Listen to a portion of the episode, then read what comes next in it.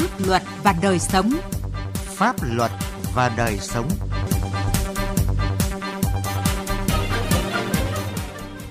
Thưa quý vị và các bạn, tình trạng văn bản luật thiếu tính ổn định, luật khung, luật ống, chậm ban hành văn bản quy định chi tiết hướng dẫn thi hành. Đặc biệt là tình trạng lồng ghép lợi ích nhóm, lợi ích cục bộ của cơ quan quản lý nhà nước trong văn bản pháp luật. Hay gần đây một hiện tượng nữa cũng được chỉ ra là việc xếp gạch đặt chỗ, đề xuất xây dựng luật pháp lệnh một cách duy ý chí, không trên cơ sở nhu cầu thật sự đã và đang gây ra nhiều tác động đến sự phát triển của đất nước. Vậy cần làm gì để chống tiêu cực, lợi ích nhóm trong xây dựng pháp luật một cách hiệu quả? Đây là nội dung cuộc trao đổi giữa phóng viên Đài Tiếng Nói Việt Nam với luật sư Trần Hữu Huỳnh, thành viên điều hành trọng tài quốc tế Việt Nam. Mời quý vị và các bạn cùng nghe.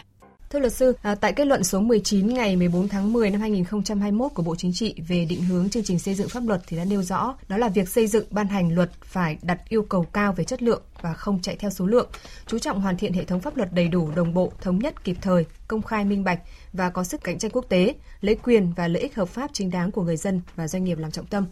À, theo luật sư thì nhận định này cho thấy điều gì trong à, lĩnh vực xây dựng pháp luật của chúng ta hiện nay? Kết luận 14 Bộ Chính trị có nhấn mạnh mấy cái yếu tố mà chúng cần phải hết sức lưu ý. Một là hệ thống pháp luật của chúng ta phải đồng bộ, phải thống nhất, phải hiện đại. Cái đấy là yêu cầu muôn thuở. Nhưng mà một cái yêu cầu mà chúng tôi nghĩ là hết sức mới ở đây là cái hệ thống pháp luật của Việt Nam phải nâng cao được cái năng lực cạnh tranh của hệ thống pháp luật đó. Và điều này cho thấy cái quyết tâm lớn của Đảng của chúng ta là không những là cạnh tranh về kinh tế, cạnh tranh về văn hóa xã hội mà cạnh tranh cả về pháp luật. Trong lần này phải nói rất rõ rằng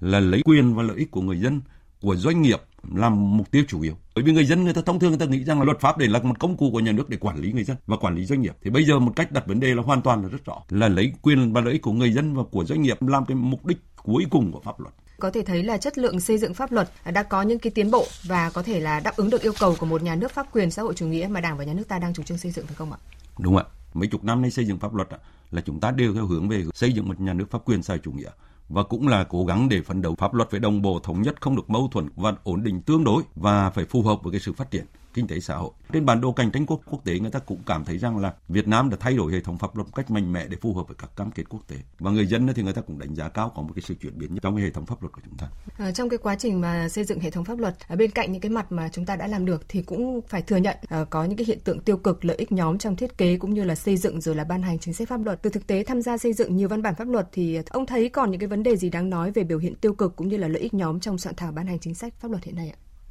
Theo tôi thì những cái biểu hiện tiêu cực trong vấn đề xây dựng pháp luật thì trong kết luận 14 của Bộ Chính trị cũng có nói đến thì chúng ta có thể tóm gọn lại nói là trong cái, cái một cái từ chung á, tham nhũng chính sách. Vậy thì cụ thể của tham nhũng chính sách là gì? Cái ý thứ nhất á, là lợi ích nhóm. Lợi ích nhóm này á, là cái nhóm đấy có thể là nhóm hẹp mà cũng có thể là nhóm rộng và cũng có thể là một cái sự liên kết ở đâu đó để cai cắm vào trong các cái văn bản quy phạm pháp luật. Cái ý thứ hai á, là lợi ích của ngành mình. Chẳng hạn anh định rằng là điều kiện kinh doanh phải đáp ứng những cái quy mô lớn. Thì có nghĩa là doanh nghiệp nhỏ không có đủ điều kiện là không có tham gia được. Mà không tham gia được là không tạo nên môi trường cạnh tranh. Hay là tôi lấy ví dụ như là ban hành quá nhiều giấy phép. Thì đấy là lợi ích cục bộ của ngành mình. Thì dụ thứ ba nữa là mâu thuẫn lợi ích giữa các bộ trong vấn đề quản lý. Cho nên cũng không lấy lợi ích của, của quốc gia làm, làm, làm trọng. Chúng tôi thấy có rất nhiều cái biểu hiện khác nhau. Tại hội nghị trực tuyến toàn quốc triển khai kết luận số 19 của Bộ Chính trị về đề án định hướng chương trình xây dựng pháp luật nhiệm kỳ Quốc hội khóa 15 có chỉ ra một hiện tượng đang gây nhiều ảnh hưởng đến chất lượng công tác xây dựng pháp luật, đó là việc xếp gạch đặt chỗ, à, đề xuất xây dựng pháp luật, pháp lệnh một cách duy ý chí. À, ông nghĩ sao về hiện tượng này ạ? Đấy cũng là một cái hiện tượng đối phổ biến và cũng kéo dài khi các bộ mà đưa các cái dự án lên thì bao giờ nói là cấp thiết cần phải ban hành luật để quản lý sau đó lại bắt đầu lại vội vã sinh ra cái này nó làm cho chương trình xây dựng pháp luật nó rất là bị động cái thứ hai nữa là các cái luật mà đã đưa ra một cách vội vã như vậy mà không có phân tích á, thì tuổi thọ thông thường là rất ngắn. Người ta tính toán trong 15 năm gần đấy tuổi thọ trung bình một của đạo luật là chỉ có 10 năm. Thôi. Ngắn như vậy thì nhà đầu tư người ta cũng không thể nào đầu tư yên tâm được. Người dân người cảm thấy là cái luật nó không không ổn định và cũng không tin tưởng vào cái, cái tính hiệu quả của pháp luật. Vậy thì theo luật sư cần phải có những cái giải pháp như thế nào để có thể ngăn chặn hiệu quả những cái bất cập như thế này ạ? Theo tôi, chúng ta phải gạt cho bằng được là cái tiêu cực trong cái cơ quan ban hành pháp luật và cái cả quy trình làm luật. Quốc hội thì cần phải chuyên nghiệp hơn. Chuyên trách đã đành rồi nhưng mà đã phải chuyên nghiệp hơn cái thứ hai các đại biểu quốc hội cần phải dũng cảm hơn cần phải nắm vững thực tế nhiều hơn. Không có cái thỏa hiệp đối với các bộ trưởng không vì lợi ích của nhân dân và của đất nước. Ủy ban của quốc hội cần phải hoạt động một cách chuyên trách và cần phải có trách nhiệm hơn. Quốc hội ủy quyền lập pháp cho chính phủ là một cái câu chuyện nhưng mà ủy quyền lập pháp là phải có giám sát để cho cái quyền lập pháp đấy luôn luôn là là lấy lợi ích của dân tộc của người dân làm làm trọng. Thế còn về phía chính phủ thì chúng tôi cũng thấy rằng đã có một cái số chuyển biến nhất định nhưng mà cố gắng kiểm soát. Và đặc biệt là phải có sự kiểm soát của doanh nghiệp, của người dân trong quá trình làm chính sách, rồi quá trình tiếp thu, lấy ý kiến, phản biện, không những là của người dân, của doanh nghiệp mà của các nhà khoa học, của những nhà hoạt động thực tiễn theo cái hướng là minh bạch, công khai. Vâng, à, trân trọng cảm ơn luật sư Trần Hữu Huỳnh, thành viên điều hành trọng tài quốc tế Việt Nam về nội dung trao đổi vừa rồi. Thưa quý vị và các bạn, thời gian qua, lực lượng hải quan cửa khẩu Triềng Khương, huyện Sông Mã, tỉnh Sơn La luôn nỗ lực phối hợp với các lực lượng triệt phá thành công nhiều chuyên án buôn lậu, gian lận thương mại, đặc biệt là các vụ án liên quan đến ma túy, góp phần đảm bảo an ninh trật tự trên địa bàn, ghi nhận của Trấn Long, cơ quan thường trú Tây Bắc. Anh Nguyễn Thanh Hùng, công chức đội nghiệp vụ Hải quan Trường Khương thuộc Chi cục Hải quan tỉnh Sơn La chia sẻ, với đặc điểm địa hình rộng, phức tạp, đội nghiệp vụ Hải quan Trường Khương luôn tích cực phối hợp với các lực lượng như biên phòng, công an, quản lý thị trường để trao đổi cập nhật thông tin về các đối tượng trọng điểm, đường dây ổ nhóm liên quan đến hoạt động buôn lậu, gian lận thương mại, vận chuyển các chất ma túy, đồng thời thực hiện các biện pháp nghiệp vụ kiểm soát, phòng chống ma túy phù hợp với điều kiện thực tế tại địa phương, góp phần giữ gìn an ninh trật tự trên địa bàn. Ở đây anh em thì lực lượng mỏng nhưng mà cái việc mà phát hiện thì nó cũng rất là khó. Anh em đa số làm công tác kinh nghiệm nên là cái việc này thì cũng được thường thường là phối hợp cùng với các lực lượng ờ, như biên phòng, công an trong công tác ờ, đấu tranh phá án rồi theo dõi các cái đối tượng người có nghi vấn để làm cái công tác siêu tra nắm địa bàn để phục vụ cho cái việc mà phòng chống buôn bán trái phép chất ma túy này.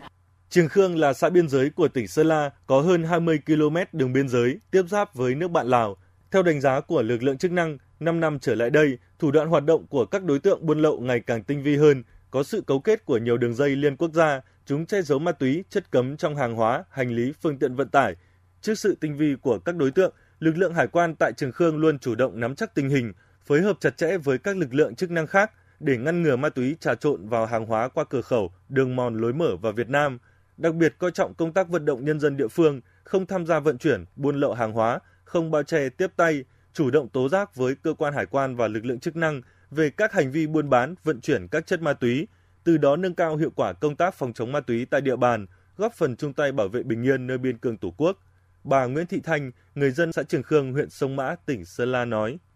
Nó không cho phép thì mình chịu, không dám đi vùng đi trộm gì cả. Nhiều người ở đây đi vùng đi trộm có khi mình còn còn phải báo cho anh em người ta biết. Đấy, nhưng mà nhiều lúc mà mình nghĩ là mình thức đức mình nghĩ đi như này tâm mình lại cay lấy kiểu gì nên là nhiều lúc mình còn phải bảo cho anh em biết từ năm 2018 đến nay, Hải quan cửa khẩu Trường Khương đã trực tiếp và phối hợp với các lực lượng chức năng bắt giữ hơn 10 vụ, 14 đối tượng, thu giữ gần 30.000 viên ma túy tổng hợp, 3 kg ma túy dạng đá, 2 bánh heroin và 0,5 kg thuốc phiện. Theo ông Nguyễn Trường Giang, Phó Chi cục trưởng Chi cục Hải quan tỉnh Sơn La, phụ trách đội nghiệp vụ hải quan cửa khẩu Trường Khương, Chi cục Hải quan đã luôn chủ động phối hợp cùng các lực lượng xây dựng các phương án đấu tranh, tập trung vào mặt hàng trọng điểm, trị giá lớn, bắt giữ đối tượng vi phạm, đồng thời tăng cường hợp tác, phối hợp với các lực lượng chức năng nước bạn theo quy chế, thỏa thuận hợp tác giữa hai bên, đẩy mạnh công tác dân vận, tuyên truyền phổ biến pháp luật tới người dân. Khắc phục mọi khó khăn, thực hiện tốt các cái biện pháp nghiệp vụ kiểm soát hải quan, ví dụ như là tuần tra rồi là điều tra nghiên cứu lắm tình hình rồi công tác siêu tra. Thế thì trong sinh hoạt nữa thì có những cái khó khăn nào đó thì toàn thể đơn vị cùng chung tay đoàn kết khắc phục những cái khó khăn để hoàn thành nhiệm vụ. Để đáp ứng yêu cầu nhiệm vụ trong tình hình mới, đội nghiệp vụ Hải quan Trường Khương, Chi cục Hải quan tỉnh Sơn La đã và đang tích cực đổi mới nội dung, phương pháp để chủ động nắm bắt thông tin, đồng thời triển khai các kế hoạch đấu tranh triệt phá, nhất là trong những ngày cuối năm, nỗ lực cùng các lực lượng vũ trang trên địa bàn ngăn chặn tội phạm ma túy, bảo vệ bình yên cho nhân dân.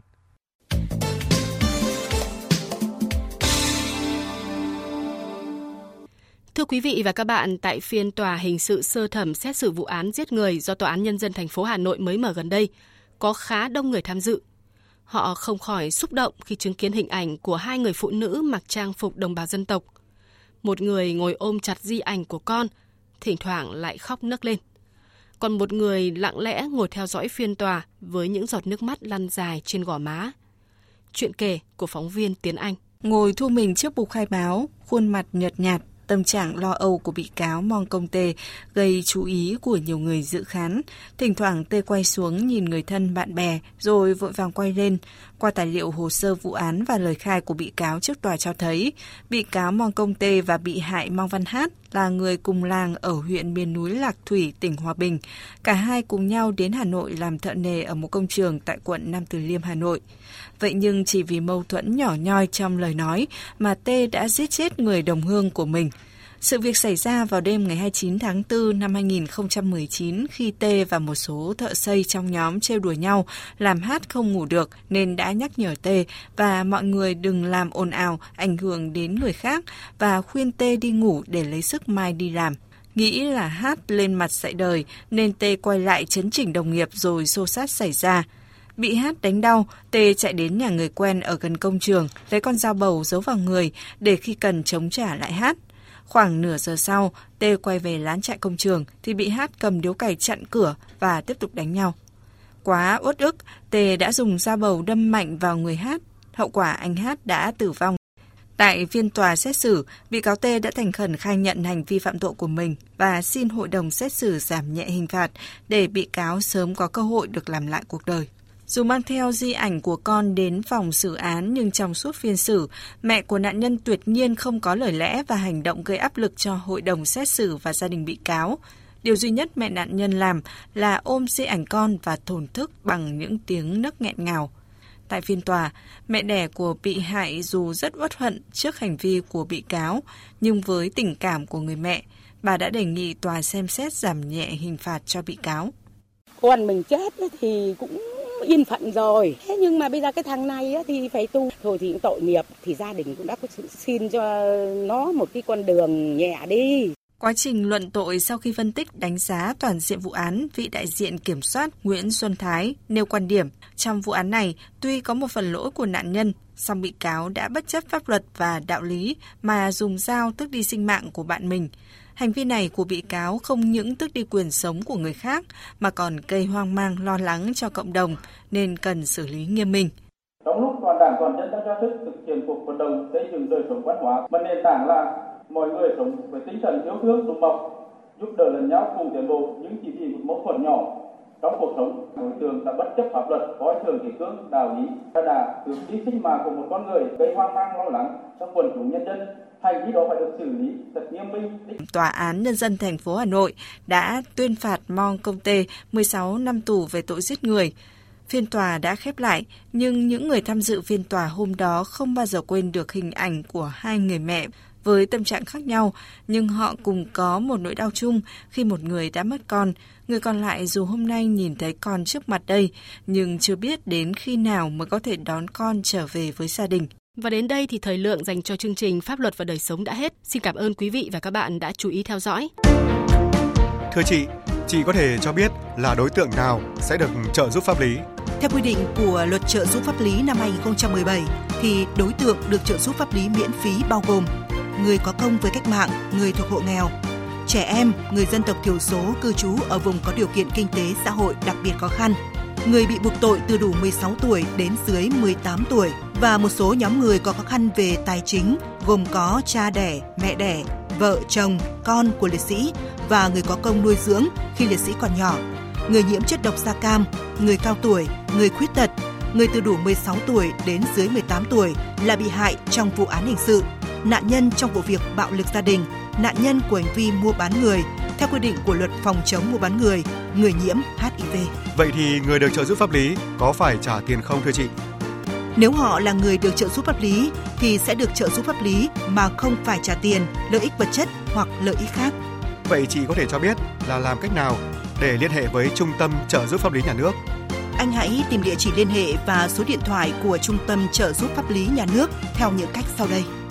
Thứ nhất là truy cập danh sách tổ chức thực hiện trợ giúp pháp lý, người thực hiện trợ giúp pháp lý trên cổng thông tin điện tử Bộ Tư pháp hoặc trang thông tin trợ giúp pháp lý hoặc trang thông tin điện tử của Sở Tư pháp tỉnh thành phố. Thứ hai là gọi về Cục trợ giúp pháp lý Bộ Tư pháp theo số điện thoại 0246 273 9641 để được hướng dẫn cụ thể. À, vâng, cảm ơn chị.